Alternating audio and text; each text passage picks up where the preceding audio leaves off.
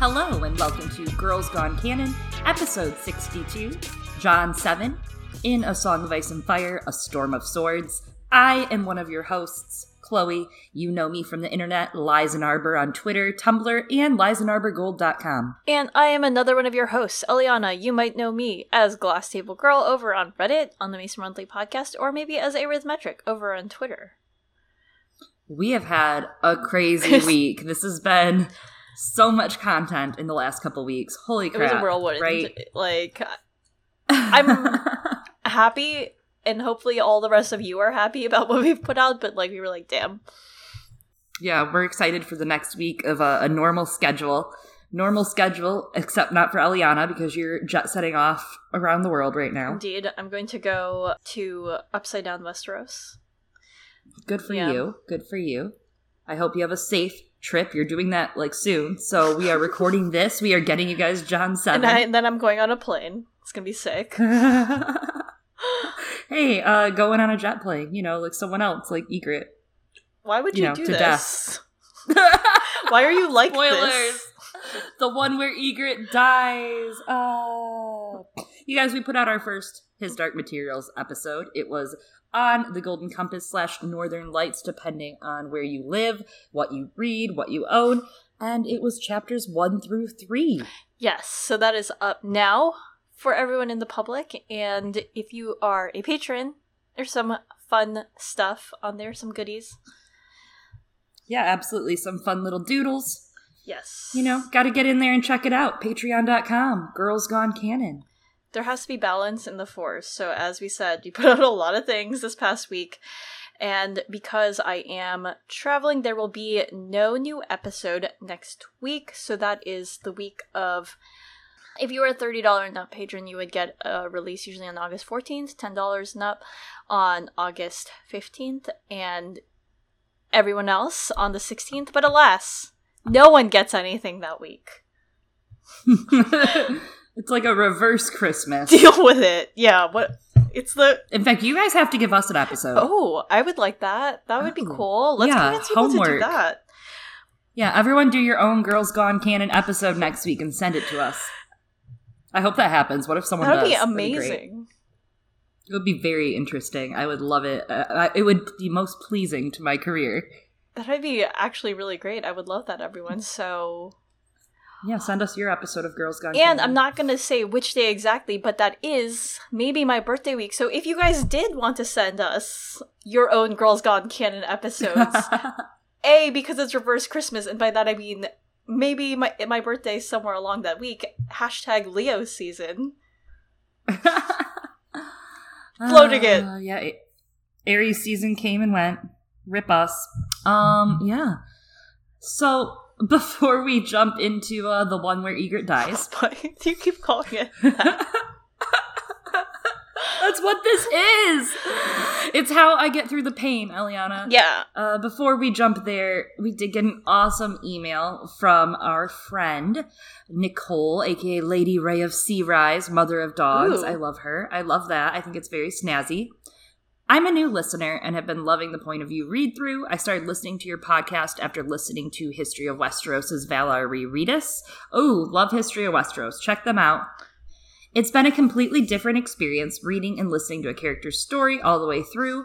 Sansa's storyline read all the way through with no interruptions from other point of views are a real-life 12-year-old puberty is awful story, just thrust into an ugly and ridiculous environment. And people who hate on her do not take this into account. Stop side-seat driving. We never know what we would do in a situation until we're faced with it. We only hope we will be the hero of the story. And sometimes we aren't always heroic. Sometimes the most overlooked actions are the most important and heroic. Example from Marvel, Spider-Man in Infinity War, while fighting Thanos on Titan with the bigger name heroes, was catching the Guardians before they floated away. Without him paying attention to catch them while they were unconscious, would there have been any Guardians left to come back after the blip? In regard to episode 34, Elaine 1, I noticed the descriptions of Liza's wardrobe seemed to be a callback to Queen Mary I, who dressed ostentatiously, and Elizabeth I, who dressed relatively plain to push the narrative of her virginity.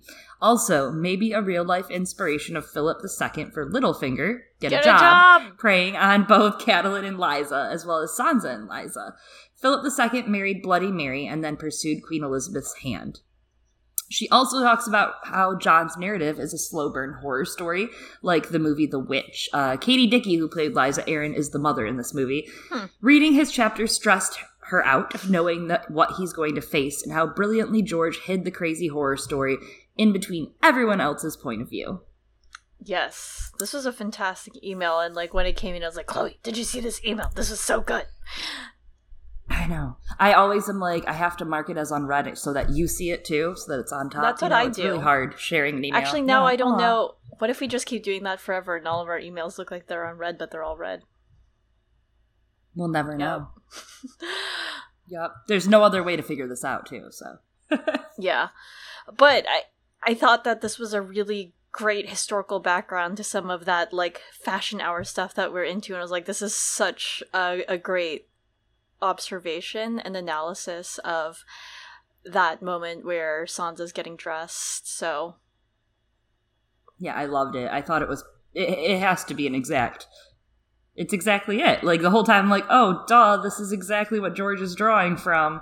I don't know, it was really good. It was just a really good thing to wake up to and see. Yeah, good email. Especially get your email game on, you guys, because Nicole's is up. She has email game. We do have some like great emails too. Like other people send fun emails, and of course we read those. We have great emails aloud for all of you. So yes. If you email us, if it doesn't get on, trust me, we will send you an email back, or we will chat with you at some point. I promise, because we love your emails. They're great. Well, no, there are those people that we definitely ignore. Let's not promise the men anything. Oh, speaking of, our friend Joe messaged us asking how far Littlefinger would make it in Survivor. So I actually would not know. I wanted to ask the expertise of KW Dent, aka Kyle, over on the Blood of the podcast. Yeah, I don't watch Survivor. I get it. I don't watch it though. So I'm curious what everyone thinks, because I don't know. Yeah, so everyone direct this question to @KWDENT2. He has recently just binge watched all of the seasons of Survivor starting from like 1999. Oh my god. Yeah, he was like talking about how he just watched all of Survivor recently.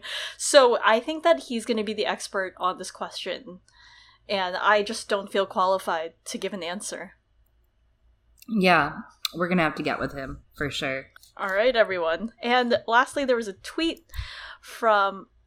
There were several tweets, but I wanted to call out this one from our good friend Manuclear Bomb. It was a quote tweet of a herd of very closely packed together sheep, and in the middle a little dog face is peering out, and it goes, "It's Jon Snow with the wildlings," and this is just a very important tweet to me. Things with dogs are important to me. That is why he is a luminary and why we have had him on our podcast. Yes, because he sends us dog pictures. It's not hard to please us. Actually, Nicole sent us dog pictures too. She has many doggos, and they are variously wonderful. So it's not hard to please us. We're very simple. You know what we want. Yeah, you know what we want, guys. Let's jump into our lightning round in Catelyn 6. Catelyn and Rob's campaign arrive at the Twins, breaking bread and salt with Walder and his expansive family. Arya 10. Arya and Sandor are on their way to a wedding, and it's going to be great. It's going to be sick. Catelyn 7. And so he spoke, and so he spoke, that Lord of Castamere. Arya 11. Arya and Sandor are late for the wedding, but they're early for the funeral. Sandor gets them the fuck out of there. I knew you'd like that one. I worked really hard. I was going to do that one in Arya 10 and do something about that, but I was like, no, this is Arya. It is. Perfect. Tyrion 6. Tywin reveals the true monster beneath his skin. Davos 5. Melisandre's leeches strike again. Davos's continued learning may save the realm. That brings us to John 7. Minimally fortified, Castle Black is watched over by Donal Noye, Jon, and the Men of the Watch. When things look grim, the wall defends itself, and Jon faces the unimaginable loss of a first love. Yeah, I'm sad. Are you sad? I'm sad. Everyone, we had to do this chapter on its own. There's no way we could compare this with something else. No. It was always going to be John 7. Yeah, we had to just let ourselves all be sad. So John 7 opens with, "They woke to the smoke of Molestown burning." John's on crutches, and he thinks that, well, at least no one's going to die in their beds because we can prepare for this attack even if we lose. And he's been drinking dream wine to ease the pain of his leg, even though he wants milk of the poppy, but he's like, nah, I can't.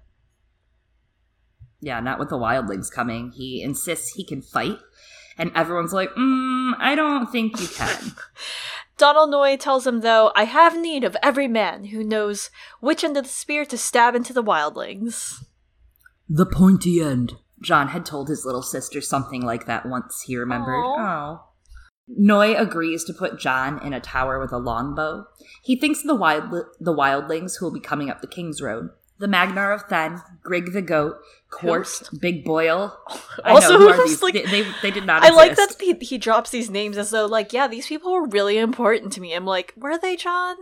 I have never heard of them before. Yeah, it's like George was just giving a couple red shirts in the last second. Like, it's the same thing in the books. It's as like a TV thing where you have weird red shirts. Same thing, guys. Same thing. Yeah. Out of nowhere. And then he remembers Ygritte, even if he wasn't friends with the other wildlings. He could feel the throb of pain where her arrow had gone through the meat and muscle of his thigh. He remembered the old man's eyes, too, and the black blood rushing from his throat as the storm cracked overhead. But he remembered the grotto, best of all, the look of her naked in the torchlight, the taste of her mouth when it opened under his. "Ygritte, stay away. Go south and raid. Go hide in one of those round towers you liked so well. You'll find nothing here but death." Oh. Well, too bad, because she finds a round tower and dies. Oh, damn. All right, great. Just want to make sure we're all ready for this. I mean, like, if we talk about it, that helps us process our feelings if we're open about it, right? Just like Molly.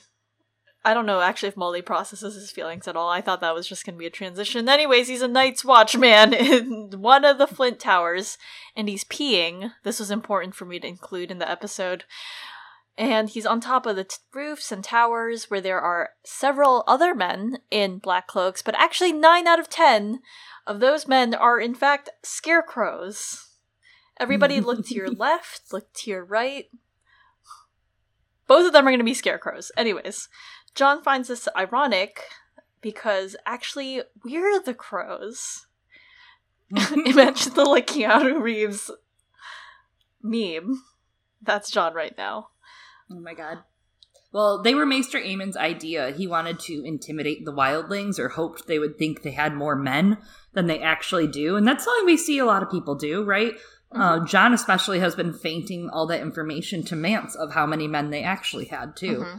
So it kind of reminds me of that. Yeah, I do think it's a good idea to try and, like, make them think that they're well protected. Obviously, it doesn't work because, like, the wildlings and the Thens, yeah. I mean, they're desperate. They're gonna go for it no matter what. They're on this side of the wall, right? Yeah. They weren't ever gonna step down. I mean, yeah, it was worth a try, and it was worth it for at least definitely. I don't know, psychological damage or whatever. Atop the roof with John is a boy from Old Town named Satin. The boy claimed to be 18, older than John, but he was green as summer grass for all that. Satin, they called him, even in the wool and mail and boiled leather of the Night's Watch. The name he'd gotten in the brothel where he'd been born and raised. He was pretty as a girl with his dark eyes, soft skin, and raven's ringlets. Half a year at Castle Black had toughened up his hands, however, and Noye said he was passable with a crossbow. Whether he had the courage to face what was coming, though. I do think it's kind of funny that what John notices about Satin is how pretty he is, considering that this is actually one of the first things that many people notice about John. They're always like, wow, John, you're really pretty. You're prettier than my daughters. Well, interestingly enough, Not only that, but I think that's why Jon takes him under his wing so much, because Jon sees himself in him. Dark eyes, raven's ringlets, you know, Satin has dark hair and light skin and dark eyes, looks just like him. And Jon is a pretty young bastard who's lithe and fast, same thing as Satin. So he sees a lot of himself. And it does kind of remind me, when we read this, of how silly that show change was with Ollie. There was no reason. Yeah. We already knew the wildlings were coming, and they were big, bad, stupid. Satin was better. We deserve Satin. Yeah, Satin. Our beautiful, lovely boy. And when we say beautiful, we mean his heart. I really do mean that. Yeah, he is a good boy. Jon is limping along the King's Tower. It's him, Satin, and Death Dick followed. There isn't a ton of protection or places to stand in the battle, and Jon remembers him and his uncle discussing the Night's Watch's walls and its lack of defense once. The Night's Watch is pledged to take no part in the quarrels of the realm. Yet, over the centuries, certain Lord Commanders, more proud and wise, forgot their vows, and near destroyed all of us with their ambitions. Lord Commander Runsel Hightower tried to bequeath the watch to his bastard son. Lord Commander... Up-jumped fuckers. I know, it's... Up-jumped motherfucking Hightowers. What, are you related to Otto? I bet you're related to Otto. I know, that's what I was thinking when I read that line earlier during the reread. I was like, of course the fucking Hightowers tried to do that. I'm like, a fucking course. Typical. Lord Commander Roderick Flint thought to make himself king beyond the wall. Tristan Budd, Mad Mark Rackenwell, Robin Hill. Did you know that 600 years ago, the commanders at Snowgate and the Nightfort went to war against each other? And when the Lord Commander tried to stop them, they joined forces to murder him? The Stark and Winterfell had to take a hand and both their heads, which he did easily because their strongholds were not defensible. The Night's Watch had 996 Lords Commander before J.R. Mormont, most of them men of courage and honor. But we have had cowards and fools as well, our tyrants and our madmen. We survive because the lords and kings of the Seven Kingdoms know that we pose no threat to them, no matter who should lead us. Our only foes are to the north, and to the north, we have the wall. Yeah, no, definitely fucking Hightowers. God damn it. As always. Otto-ass Hightower, bitch-ass Runsel Hightower. Runsel! What the fuck? What the fuck? And then... Alicent. Yeah. I would love to know backstory on the other ones, but it doesn't exist. I don't know if Georgie even has thought of it, but I want more for Roderick and Tristan and Mad Mark. I'm curious about Robin Hill. Me too. Yeah. There's definitely something meaningful, though, in the speech from Benjen about the Night's Watch having its own share of cowards and fools and, like, tyrants and madmen, as he says. Like, he's saying, you know, we're not, like, all completely honorable with human leaders. Unfortunately, like, they're very fallible. Yeah, we're only human. And there's also an echo of the story beat we just saw happen with the Lord Commander tried to stop them. They joined forces to murder him. And Jor being murdered by his own men, and then there's that line, the Starks went in and had to, you know, behead the people involved. So I just thought that was interesting because it echoes the story beat that we just saw, that 600 years ago they talk about this mutiny and murder, and now here we are. Mm-hmm. Right past that. Jon reflects that now they're caught between the hammer and the anvil with the wildlings south of the wall. Which is, a fun fact, it's some of the similar language that we... Here, in one of those Barristan Wynn's chapters, where, trying not to give too much away, he does think the lines of, it's the hammer and the anvil in a certain martial setting. Yeah, and it's based off of that Song of the Red Grass Field in that instance, which, of course, you have the Battle of Fire and the Red Grass Field, the Blackfyre Rebellion. The hammer and the anvil, though, is the song about the strategy used by Baelor and Makar against Daemon Blackfyre's army in the first Blackfyre Rebellion. Baelor led Dornish spearmen, he's the hammer, against the rear of the Blackfyre forces and crushed it against Makar's shield wall, the anvil, which is what the Watchmen are basically about to do with the wildlings, with the fire. The best part is Donal Noye is a blacksmith, so he's in charge of the whole thing, so he's choosing the hammer and the anvil strategy as a smith, which I thought was so neat. It's just like, I see you, George. Okay. And of course, you can see a lot of these little correlations from the Hedge Knight and Sworn Sword, because the Hedge Knight was put out in 98 and Sworn Sword was out in 03. George, during Storm, he had all these ideas that are going straight into 2003's Sworn Sword. And the hammer and the anvil is something that was in the Sworn Sword conversation between Eustace Osgray, I believe. So... Lots of really interesting ideas back and forth, and a lot of the language that leads into A Feast for Crows is found in those last two books as well, and Dance. Yeah, I think that's such a great catch and connection about Donal Noye, of course, choosing this strategy. That's so great. Also, Baylor Breakspear, love him. Hedge Knight. I love him so much. Knight. Throwbacks, Chloe. Maker. God, yeah, absolutely. I'm having a romantic, this is very romantic. And maybe at the end, I'll find you dead on a field and I'll Why can't I find you dead on a field? I don't know. You do Ygritte's voice. I'm John. That's true. Oh, you're right. Well, shit. You're dying, bitch. All right, everyone. So Donal Noye makes them a wall. It's a 10-foot barricade of their stores, broadcloth, timbers, grains, or so it seems. The last of the Molestown people, called Moles, are making the climb up with Gren and Pip. Women, little kids, an old man. He wonders about those that didn't flee, and he wonders if the Thenns would spare them. Okay, I also think that we cannot skip over. There's this person called, Sky Blue Sue, but most importantly, there's a lady, this is the quote, Lady Meliana, who was no lady, all her friends agreed. And I'm like... That's you, Lady Aliana. Yeah, that's me. They just added an M in front. I'm like, that's me. I'm in this story. I don't know how George knew. He knew. Yeah. So, everyone, I'm in this. But, side note, regarding those who chose not to flee, he thinks were they too stupid or stubborn or whatever, I think it's a really difficult choice whether or not to choose to flee. I understand, of course, that Molestown is under attack. It isn't far from Castle Black. And, of course, that makes fleeing to Castle Black easier. But this sort of situation, this sort of crisis, isn't a black and white decision, and it happens a lot in our real world.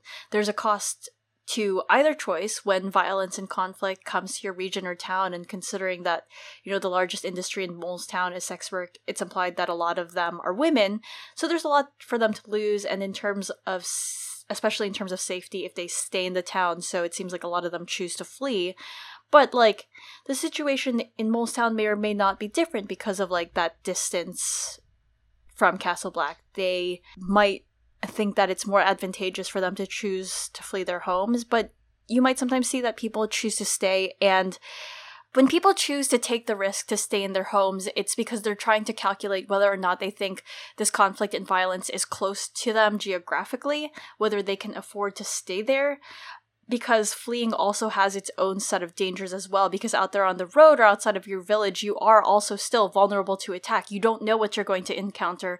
There are still people out there. You might not have the same sort of food security that you have at home. There's no assurance of it when people are displaced and your community is all dispersed. And if you have family or children, that's a burden that people have to consider as well. I think it's a difficult and almost impossible choice. And I don't know if, John's considering that. It is a slightly different situation, right? Because you can see Molestown from Castle Black, but in general. Yeah, and this gives a lot of good shading for what's to come in the future when they take refugees once more from an even bigger and more awful enemy. Yeah, displacement in and of itself, is very difficult for people, and... Mm-hmm. The fleeing itself, again, is not... It's not easy. It's not always the best choice. Neither is staying, obviously. And families make that choice for themselves. And it is interesting. I wish we had a bigger look on Molestown as far as just a POV going there and spending some time there to learn some stuff we actually get to see. Because they do have trade. Sam bought the garnets there for Jon's sword. Yeah. And that makes sense. I thought that was interesting. It would make sense if they have a large, literally underground economy other than, the brothels, right? Because if they're mining... The tunnels. Yeah, in the tunnels. That would make sense for them to purchase garnets there. John thinks that if they had the men, they should have taken the attack to the wildling. Cut them down on the King's Row with 50 rangers, easily. But they don't even have 50 rangers. Yeah. John reflects on how fucked they are. It's all cripples, green boys, Dornish Dilly, Red Allen of the Rosewood, Young Henley, Old Henley, Harry Hal, and Spotted Pate of Maidenpool. Some of them wave at John when he goes by, but some of them think him a turncloak still. Shut the fuck up, Brast. Donal Noye commanding the men below. He has a lord's voice, John thought. His father had always said that in a battle, a captain's lungs were as important as his sword arm. It does not matter how brave or brilliant a man is, if his commands cannot be heard, Lord Mufasa? Whoa. All you have to die is become a ghost in the clouds, and then you can really direct your army that way, right? Lord Eddard told his sons, so Rob and he used to climb the towers of Winterfell to shout at each other across the yard. Donal Noye could have drowned out both of them. The moles all went in terror of him, and rightfully so, since he was always threatening to rip their heads off. You know, just a thought. That's my father's man you're kicking. Ah. Just putting it out there. The booming voice? Mm-hmm, the booming voice. Mm. That's interesting. I'm just saying. Just saying. You know, Jon's lord face surfaces in A Storm of Swords and A Dance with Dragons later, so we'll talk about it in the coming chapters, but that is a very interesting passage. He has a lord's voice. His father said you had to have a lord's voice, just like Jon adopts that lord face. So, mm-hmm. Interesting. He's the commander, man. Yeah, a lot of different ways of performing that. Here's a hat tip to Michael, a.k.a. Bookshelf Stud. We had him on for a Theon episode long ago, and he pointed out, is Donal Noye inspired by former Hawaii Senator, the late Daniel Inouye, who fought in World War II as part of the U.S. 442nd Infantry Regiment, and he actually lost his right arm in a grenade wound. I thought that was an interesting catch. I think that's exact. That's really, I didn't even notice that. That's funny. Wow. Check out Michael, a.k.a. at Bookshelf Stud. Yeah, he's a dude. He's a good dude. He has really good taste in Game of Thrones, the TV show. Yep. Like me. And we co-host Maester Monthly, so... Noye puts a spear in every able-bodied person's hand. He puts the children and women to work as well. Those too young to fight were carrying water and tending fires. The town midwife heals the wounded with Clytus and Aemon. Three-Finger Hob has tons of spitboys and kettle stirrers and onion choppers, and even two sex workers offer to fight, and they're given a place 40 feet up the steps. Satin is cold and he's warming his hands in his armpits, and Jon tells him that this is nothing compared to the Frostfangs, and Satin's like, well, I hope to never fucking go there. And then he tells Jon, I actually knew a girl who liked ice and her wine in Old Town. And he's like, that's the only place I should ever belong in wine. Which is like, use grapes, you fucking half-breed. I use ice when I don't have frozen grapes. Now everyone should just freeze and use grapes. They're reusable, I'm just saying. Or you could just eat them. And plus, they're in Old Town. They're not that far off from where they sell grapes in the vineyards. Yeah, the red wines are literally boom, right there. They supply the whole entire world with grapes. That's what they do. Or even if you're feeling really luxurious, peaches. Yeah, absolutely. You could freeze peach up. Yeah, make yourself a sangria. Anyways, that was a stupid thing to say, Satin. You should feel dumb. Satin asks Jon if the sentinels had scared the wildlings off, but Jon thinks they likely stopped for a bit of pillaging and raping, probably, or they were waiting for night. Midday comes and goes. No wildlings. Owen the Oaf brings raisin and nut bread, butter, cheese, onions for Jon's whole crew, in case they're stuck there forever. Satin tries to give Dick Follard his food, but Jon tells him to eat because it might be your only chance before battle. I thought that was great because this is basically, war is a lot of waiting. You know, it's a lot of hurry up and wait. I think it gives a really good view of that. Yeah. Owen asks Jon, Lord Snow, he calls him, if the wildlings would come today, and Jon says, if the horn blows, we'll know. Two is for wildlings. Owen was tall, tow-headed, and amiable, a tireless worker, and surprisingly deft when it came to working wood and fixing catapults and the like, but as he'd gladly tell you, his mother had dropped him on his head when he was a baby, and half his wits had leaked out through his ear. A lot of humor in this chapter, George, for something so gruesomely ended. It's pretty well done, though, because you need to have, all those different emotions for that ending to land. But, yep. Jon asks Owen if he remembers where to go, and Owen says, yeah, I'm going to go to the third landing, I'm going to shoot crossbows at the wildlings, if they cross the barrier. He's like, King Robert's going to come, though, right? He's a mighty warrior. Maester Aemon sent a bird. Jon doesn't think there's any use in telling him Robert's dead. So he's like, yeah, totes, they sent a bird to Owen. Jon's going to practice this technique of socializing again in this chapter in a much sadder way. So get ready. Being attacked. The wildlings are here. We're being attacked. Maester Aemon had sent a lot of birds, not to one king, but to 4. Wildlings at the gate, the message ran. The realm in danger. Send all the help you can to Castle Black. Wildlings at the gate, the north in danger. Come with all your strength. Saying yes. I mean, it's not Robert, because he's dead. But one of the kings, a Baratheon even, does come later. Yeah. The day goes on. The clouds leave, the wall weeps, the men pray with Sept and Celador, they have a nice last supper of black bread and mutton and ale, and John tells Satin to light the kettle and fire. As an aside for Sept and Celador, and I'm sure we've brought him up before, but not in this context, I didn't think to stop on it. I don't think it really means much for the story other than being a fun reference for George, how he likes to put, I don't know, House Jourdain or name Tully's after Muppets, but the name Celador seems like a play on the word cellar door, which many writers, including of course Tolkien and also C.S. Lewis and maybe Poe, that's a rumored thing that it isn't really sourced and people aren't sure if that's true or not, felt to be one of, if not the most beautiful phrase/word in the English language. Maybe it's cooler if you say it like a celador or something.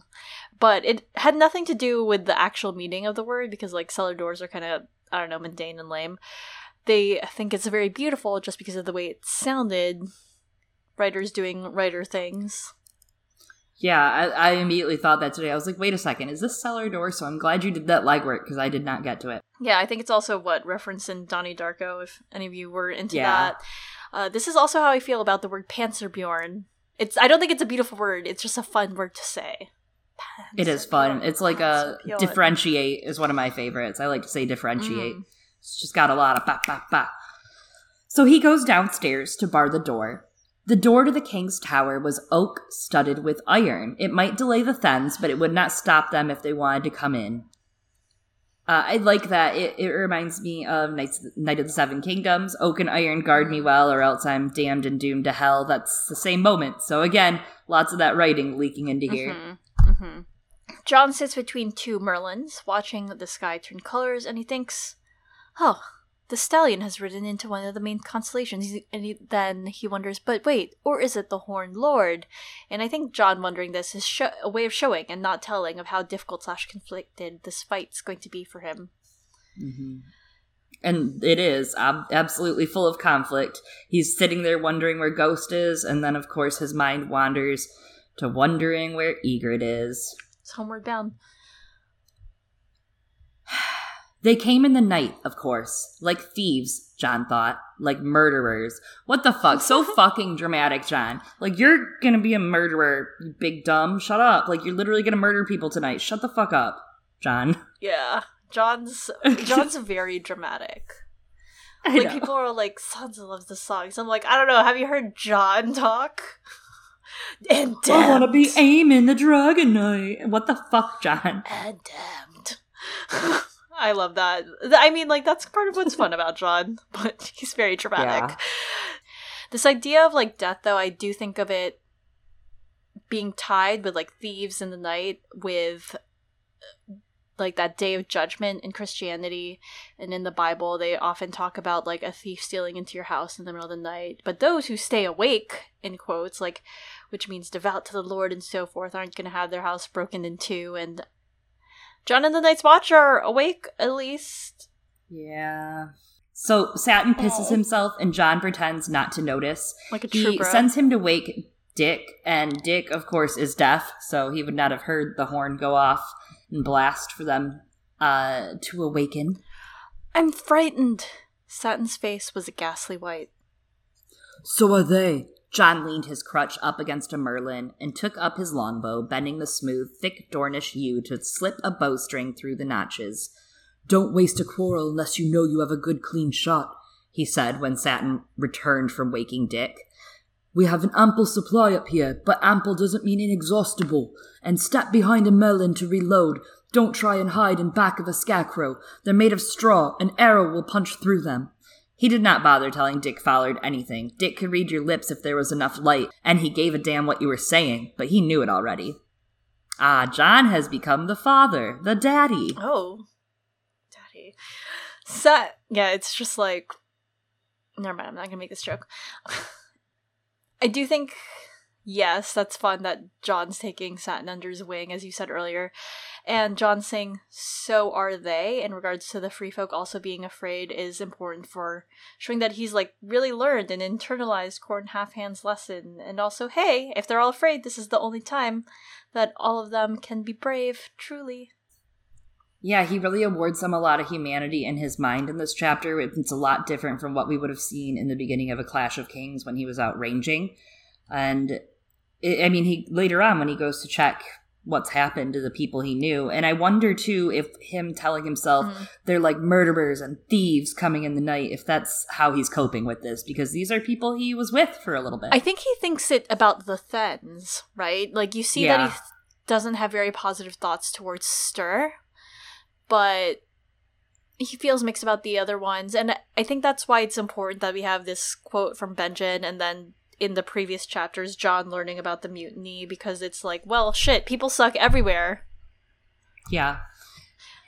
Jon hung a quiver from his belt and pulled an arrow. The shaft was black, the fletching gray. As he notched it to a string, he remembered something that Theon Greyjoy had once said after a hunt. The boar can keep his tusks and the bear his claws, he had declared, smiling that way he did. There's nothing half so mortal as a gray goose feather. Something poor Quentin and I were just discussing about this is that this goose feather, it's symbolic in writing. So this could really be a metaphor for nothing being so mighty as the pen as well, with there's nothing half so mortal as a gray goose feather. You know, like a quill. Yes, it took me a second until you said it aloud, and I was like, I see now what she's saying. Yeah. The ink is dry. Jon watches shadows moving in the yard, and although he isn't a hunter like Theon, he is no stranger to the bow and arrow. He pulls the string, he waits, watching three shadows turn into wildlings with wicker shields. He looses his arrow and takes down one of the three shadows, missing the second time. Satin gets one, and Jon tells him, get another. It was only as he was running off that Jon recognized Big Boyle. Half a heartbeat later, old Molly put an arrow through his leg from the roof of the Flint barracks, and he crawled off bleeding. That will stop him bitching about his boil, Jon thought. George. I've never heard Big Boyle bitch about his boil. First off, yes. Second off, George, this is not the time. Can you respect the tone of what's about to happen? God. Dick is on his crossbow, though, which takes longer to reload, and Jon gets in 3 arrows for every one that Dick sends out, and if you are interested in movies featuring archery, especially people sending out 3 arrows very quickly, I would like to recommend the 2018 award-winning movie Robin Hood, starring Taron Egerton and Jamie Foxx. It's on HBO Go/Now for those interested. It's a revolutionary movie about the redistribution of wealth. It also involves cool things with arrows, in which Taron Egerton learns from his daddy, Jamie Foxx, about how to fight with bows very well as both a ranged weapon and a melee weapon. Amazing. It's got 100% on Rotten Tomatoes. Oh my God. I will have to check this out. No, it doesn't. Most statistics are statistically made up. I'm just doing what Jon does at the end of this chapter, you know? Oh my God. A war horn blows to the west. The world was moonlight and shadow, and time became an endless round of notch and draw and loose. A wildling arrow ripped through the throat of the straw sentinel beside him, but Jon Snow scarcely noticed. Give me one clean shot at the Magnar of Thenn, he prayed to his father's gods. The Magnar at least was a foe that he could hate. Give me steer. I'm gonna be real. I didn't really see anything that antagonistic between him and Steer when he was out there among them? I think it's projecting. I think you're correct. Well, Steer was an asshole, though. I mean, he was, but he wasn't more of an asshole than some of the... I don't know, just normal amount of cold, in my opinion. But that's just I think it's more because of their organization, right? Like, the Thenns are kind of like mini lords. Yeah. So for him, he's trying to hate that class system. And maybe it's a bit of projecting on his part, it seems. This is the one thing he's allowed to hate, right, as he says. So... okay. Yeah, that makes sense. Jon's fingers have grown stiff, but he keeps on going, and he senses fire in his peripheral view. It's the common hall, and it's on fire. No. Everything is on fire. Suddenly, yes, everything is indeed on fire, and it's falling apart, and Deaf Dick yells, the armory, because the wildlings are now on top of the armory roof. Dick jumps into a crenel, but he misses his shot and a wildling below gets him. No, Dick! Dick. John hears the thump, and when he looks to see where the arrow came from, he sees Ygritte. Kissed by fire, he thought. Lucky. He blinks and she's gone, and he lays his arrows on the men in the armory instead. He doesn't have time to waste on that because the dance has already moved on. The stables are now on fire, and wildlings are pouring in through the gardens on the silent tower, bit by bit. He moves Satin and himself to the parapet that looks down on the gate, the northern one.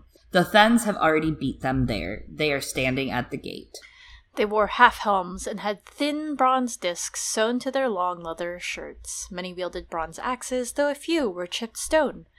More had short, stabbing spears with leaf-shaped heads that gleamed redly in the light from the burning stables. They were screaming in the Old Tongue as they stormed the barricade, jabbing with their spears, swinging their bronze axes, spilling corn and blood with equal abandon while crossbow quarrels and arrows rained down on them from the archers that Donal Noye had posted on the stair.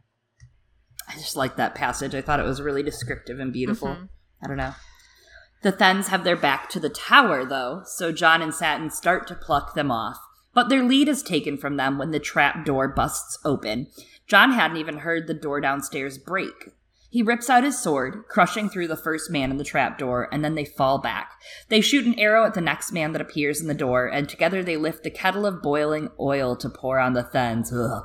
The shrieks were awful. Satin looks like he's going to puke, but John tells him to retch later and follow him. Down in the yard, it's a different environment. The villagers are throwing down their weapons, you know, being untrained in fighting, and there are too few brothers of the Night's Watch to hold the yard, and so wildlings are now pushing back at them and they're swarming. Rast and the Henleys have died, / are dying. I didn't really know the Henleys, to be honest.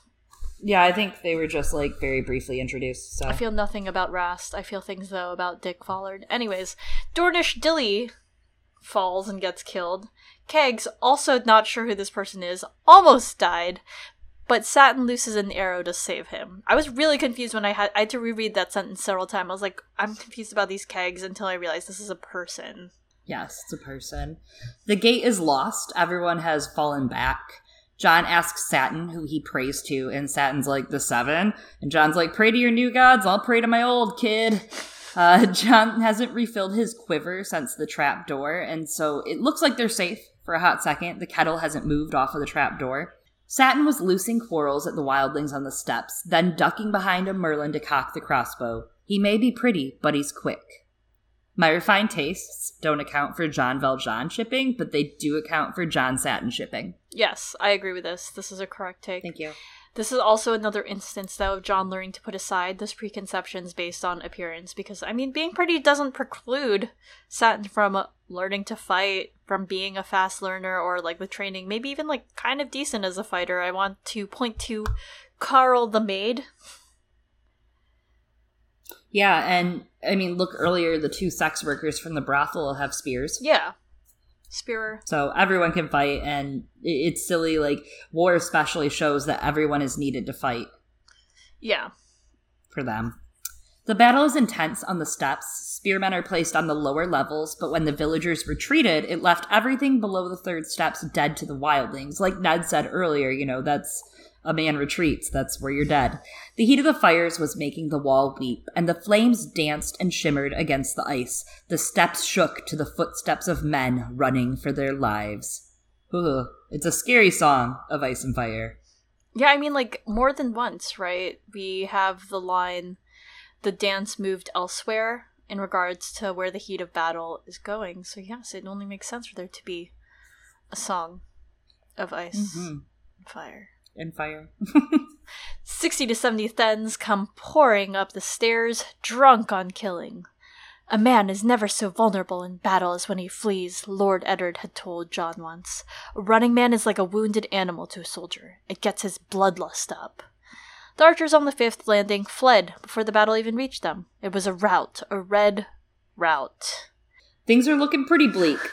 They are. Not looking so good. John has Satin fetch torches, and Satin lights one of them, has a whole armful of a bunch of unlit ones. John sees Steer, and he thinks, the bald, earless whoreson was smiling. Steer points at the gate. yelling something to his men about it, and Jon thinks Steer should have led his men over the barricade, but it's too late now. A war horn sounds from above, and Jon notches a fire arrow, Satin lighting it for him. He aims for the supplies on the steps repeatedly, running out of fire arrows, and then finally lighting the unlit torches and beginning to throw them. Up above, another fire was blooming. The old wooden steps had drunk up oil like a sponge, and Donal Noye had drenched them from the 9th landing all the way down to the 7th. Jon could only hope that most of their own people had staggered up to safety before Noye threw the torches. The Black brothers at least had known the plan, but the villagers had not. Poor villagers. Yeah. I mean, we don't know that any of them are on the stairs, and I'm sure some of them are. The battle at the wall is like a reverse Blackwater, basically, for a million reasons. Stannis shows up at the very end, and he's the ghost of Robert, where Garland was the ghost of Renly at the end of Blackwater, showing up in Renly's armor. And the plan to light up the supply pile, to light everything up, is kind of like the chain being lifted, and of course, with the wildfire going off. So there's so many things at play here that George is echoing from the last book, and having Stannis actually get to kind of fulfill this savior role later on is really cool, in a way. He gets his own Blackwater redemption. He does. He really does, though. Can't lose them all, Stannis. You gotta win some of them. Can't lose them all. Gotta win a couple of them. Gotta stay in the... Got skin in the game, you stay in the game. Good job. And then he can, join all of Jon's other dads and be one of his dads, too. Nature does the rest, though. The fire traps the wildlings, and ice in the wall breaks and kills Stir and some Thenns. That was the last that Jon Snow saw of Stir, the Magnar of Thenn. The wall defends itself, he thought. I love that. The wall defends itself. Also salty as fuck. Come on, Jon. Yeah. Jon's just like, got that done. It's a great echo, too, to back in that chapter when the Thenns and the other wildlings were climbing the wall, when a chunk of ice comes detached from it, and obviously everyone who's on the chunk of ice dies. And I think there's something to be said of them, both, as you said, using that ice and fire to defend the wall and using that as a way to make the ice work more strategically. Yeah, I think that's definitely kind of a callback, George writing that and having that be the way that the Steer of Thenn dies. Jon has Satin help him to the yard and has him bring a torch. He says he needs to look for someone. There's no one to look for. We don't have to talk about this. This is the end of the episode. This is it. This is the end, actually, of the book series. The story, yeah. This is it. They won the battle. Yep, that was it. And we don't hear anything else ever again. Nope. Interesting. Good story, though. I mean, and for our next series, we're thinking of doing... yeah. So Jon needs to look for someone. No, he doesn't. No, he doesn't. It's fine. Everything's fine. He thinks that surely some of the free folk must have escaped, and she could be one of them. He's wrong, by the way. But he thinks this, but he's wrong. Also, but what did he think? Like, maybe she would have come to her senses after this and seen, like, wow, the battle was bad, and I survived, and I'm going to go back north of the wall. Like, what... they were never going to be together. Like, that's the end of it. Like, Jon, what was going to happen? Yeah. It's like, we are never, ever getting back together, but 10 times worse. The fire still rages across the wall, although it had already consumed everywhere else. Jon finds some free folk dead. Some he knew, some he didn't. Okay, are we doing this? Okay. Yeah, we're doing it. We've decided. We've actually committed to doing this. All right. I mean, we have to read it and try not to cry. We can't not read it.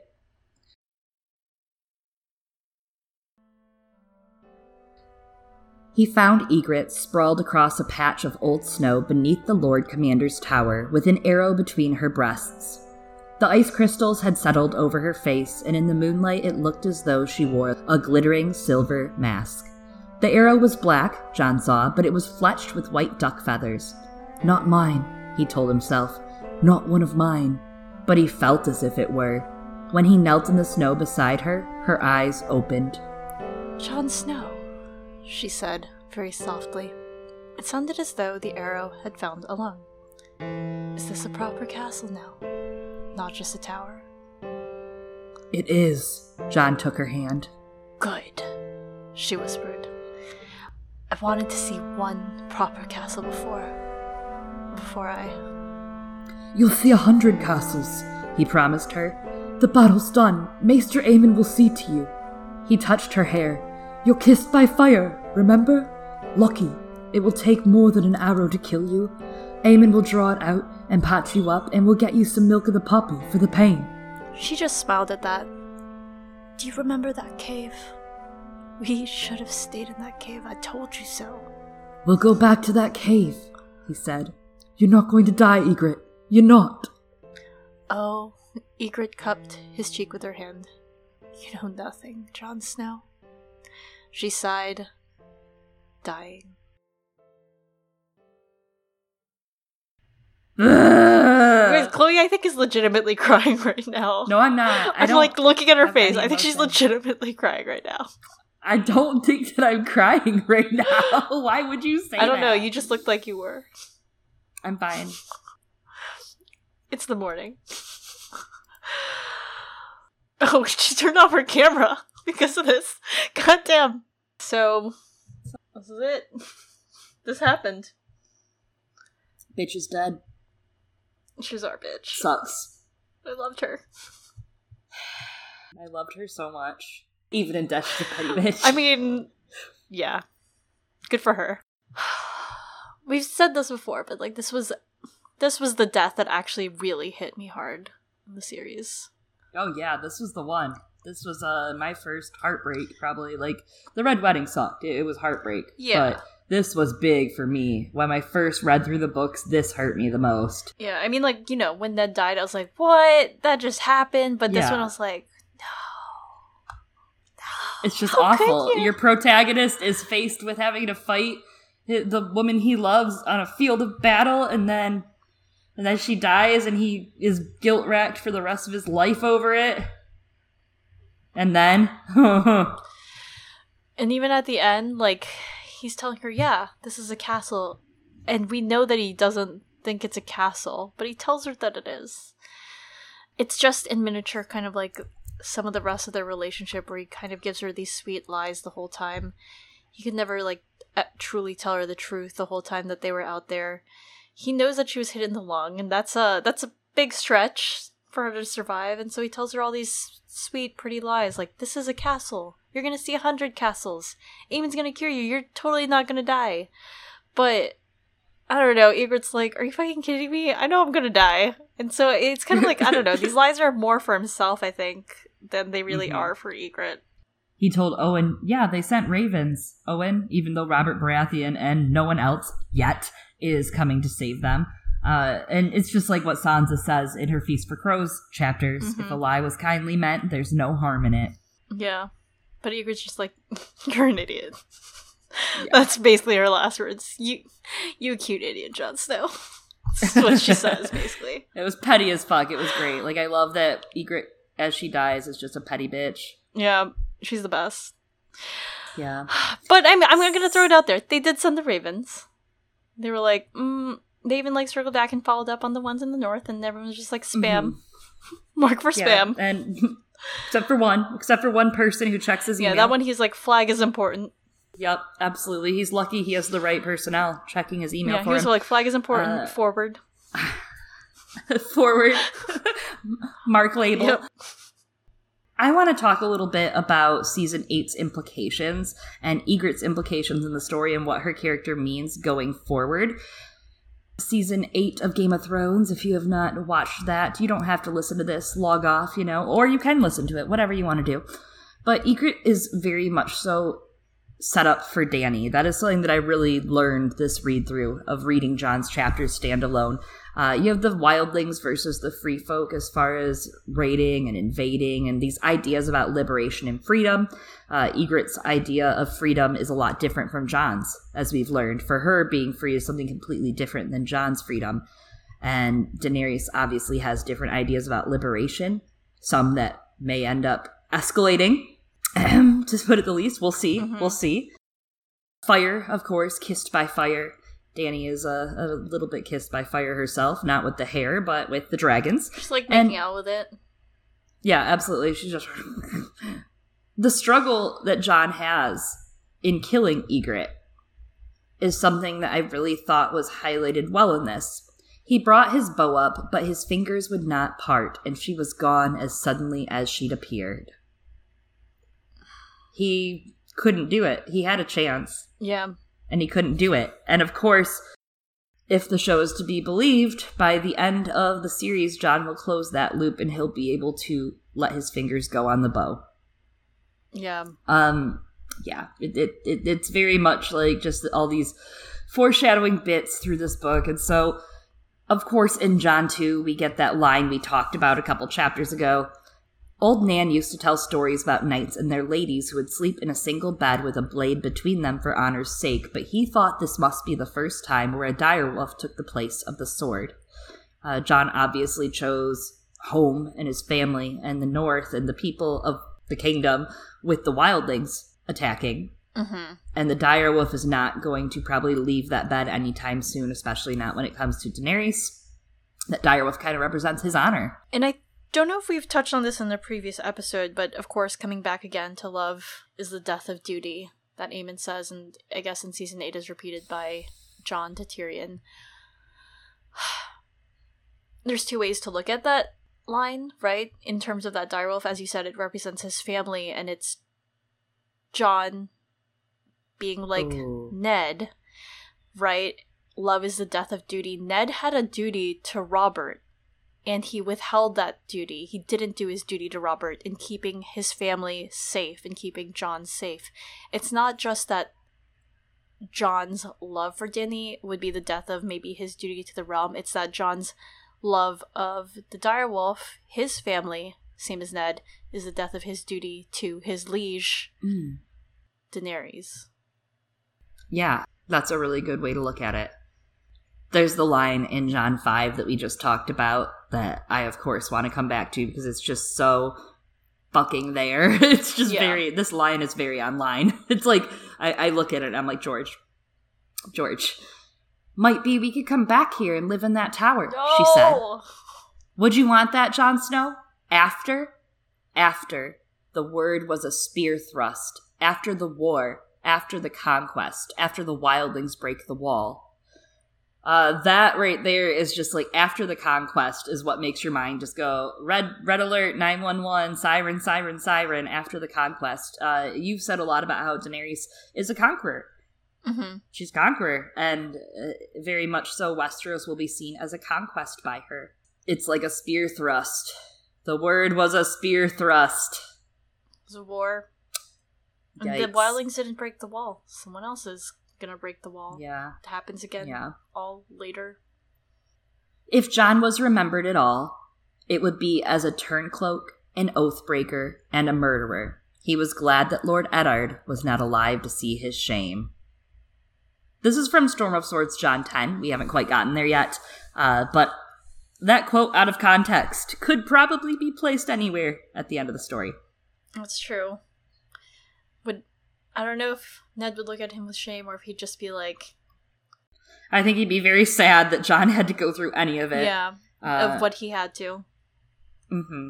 But there's that irony that Jon, of course, is closing that loop that Ned saved Daenerys and let her live the life that she intends to live or do the things she intends to do in the end. He wanted to save her from being murdered by Robert, and now she has had a chance to exist is kind of the idea of it. There's a line in Jon 8, A Dance with Dragons. I am the sword that guards the realm of men, Jon reminded himself, and in the end, that must be worth more than one man's honor. Damn. Yep. So just some thoughts I wanted to bring up, some passages to think on as we think about the future of Jon's plot and what's going to happen. Well, it's all right there. Yeah. I mean, I didn't write these books, you guys. Yeah. George did. It's one of those things that, like, if the books were done, you know, would bring everything together thematically on a reread. I'm seeing a lot of those right now for His Dark Materials, but... Yeah, George uses themes really strongly, really well, really strongly, and it pays. It really pays. Yeah. It holds it all together, right? Yeah.